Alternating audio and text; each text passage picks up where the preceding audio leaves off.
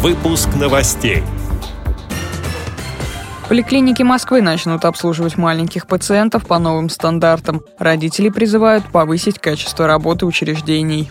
Врачи Башкирии готовятся провести вторую в мире трансплантацию глаза. В Хакасии инвалидов по зрению будут бесплатно возить на такси. Региональная организация ВОЗ выиграла грант. Годовщину свадьбы отметили подопечные дома престарелых в Пермском крае. Молодоженам исполнилось 162 года на двоих. Далее об этом подробнее в студии Дарьи Ефремова. Здравствуйте. Детские поликлиники Москвы будут обслуживать пациентов по новым стандартам, которые определяют родители. Городские власти рассчитывают получить от взрослых предложения по повышению качества работы учреждений. Регистрация участников уже началась. На обсуждение выносятся различные вопросы, например, как улучшить эффективность работы участкового педиатра, повысить комфортность пребывания в детской поликлинике, увеличить ее открытость и обеспечить обратную связь от пациентов.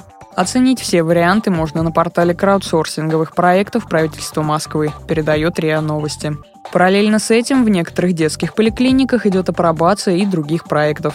Например, реорганизация традиционной регистратуры. Создаются отдельные хранилища медицинских карт, открываются кабинеты здорового ребенка, в котором занимаются профилактикой заболеваний у малышей, а также кабинеты «Здоровое детство», где выдают медицинские справки и другие документы. Кроме того, в поликлиниках разрабатывают новые комплекты санитарно-просветительских материалов для распространения среди молодых родителей.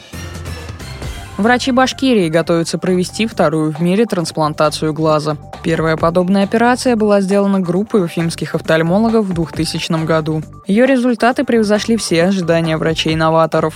К некогда слепой женщине стало возвращаться зрение. Она начала различать цвета, буквы и элементы плоской картинки. О полном восстановлении речь не шла, потому что пациентке был пересажен лишь один глаз, второй по-прежнему остался незрячим. Эрнест Мулдашев, директор Всероссийского центра глазной и пластической хирургии, который провел эту уникальную операцию, вспоминает, что на него и его коллег тогда обрушилась жесткая критика. Поэтому на вторую подобную операцию уфимские офтальмологи решились спустя долгие годы. Трансплантация по методу Мулдашева – это создание органа с помощью биоматериала аллоплант. Чужой глаз постепенно замещается тканями собственного, происходит регенерация и возвращение зрения. Если все формальности будут соблюдены, операция пройдет уже в этом году, сообщает ГТРК «Башкортостан». Хакасская региональная организация ВОЗ получила грант регионального министерства труда и социального развития на проект «Социальное такси» и сейчас начала его реализацию. Воспользоваться поездками могут бесплатно члены трех местных организаций ВОЗ. Об этом сообщила руководитель проекта, исполняющая обязанности председателя организации Светлана Лукина. На социальное такси решили подать э, в очередной раз проект, потому что жесткие условия Сибири морозы, гололеды, поэтому ну, необходимо, в общем-то, где-то нужна помощь. Доступная среда у нас э, не ах, какая хорошая, еще в этом плане предстоит работать и работать. Поэтому, чтобы людям помочь добираться до больницы, до нашего клуба на какие-то мероприятия, решили обратиться с этим проектом. Всего у нас запланировано в проекте около 250 человек, чтобы воспользоваться пользовались услугами такси в течение всего реализации всего проекта.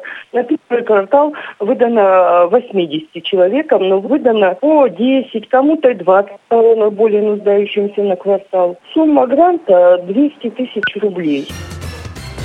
Любви все возрасты покорны. Первую годовщину совместной жизни отметили подопечные дома престарелых в Пермском крае.